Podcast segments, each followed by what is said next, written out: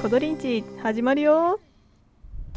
はいこんばんは。コドリです。苦手科目ありますか？あったら今のうちにやっておくことを強くお勧めします。何をもって苦手とするかは本当に人によるので自分と相談しましょう。その方が人に言われるよりいいでしょう。自分が最終的に何点取りたいかと比べて現状今何割くらい取れてるかなって考えてみてください。今の時期だったら模試といっても二次試験の模試はあんまりなくてセンター模試とかだと思うんですけど特にセンター試験だったら点数が出るので分かりやすいと思います。小鳥は高3秋になって世界史が60点台ぐらいか伸びなくて困ってました。総合点で9割を目標にしてたので6割台が1個でもあると他の科目で補うのもなかなか大変なのでこれは頑張らなきゃと思いまして世界史を頑張ることにしました。こんな風に各教科のバランスなんかも見ながら勉強の配分を決めたらいいと思います。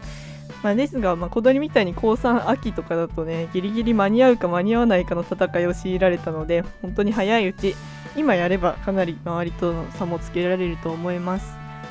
得意科目を伸ばすより苦手を底上げする方が効率いいってよく聞きますけどやっぱりこれなんでかっていうと本番何があるかわからないのでまあ想像したくもないと思いますけど得意科目でね思わぬことが思わぬ事故があるかもしれないもしそういうことが起こった時に苦手科目が苦手なままだとピンチになってしまう。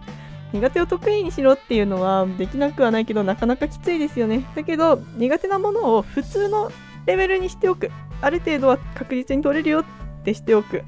まあ、このことで得られる気持ちの余裕っていうのは本番のパワーにどこかでつながってるんじゃないかなと思います。ただ苦手科目ってまず手をつけることがね難しいじゃないですか。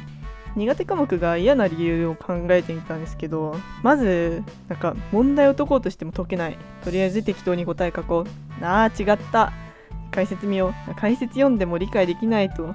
これじゃああんまり意味ないですね。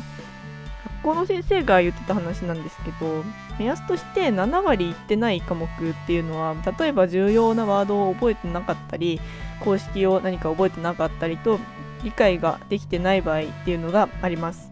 一度は教科書を最初から最後まで読んでみてください。そうすると意外と知らなかったこととか覚えてなかったこととかが見つかったりします。ちょっとずつそうやって分かることが増えてって断片的な知識もつながっていくそうなると同じ解くのでも勘ではなくてちゃんと解いてるなって思えるようになります。そうするとできるようになった感っていうのがしてきてちょっと自分いいんじゃねって思えてくるのでおすすめです。ということで苦手は今のうちに克服だ。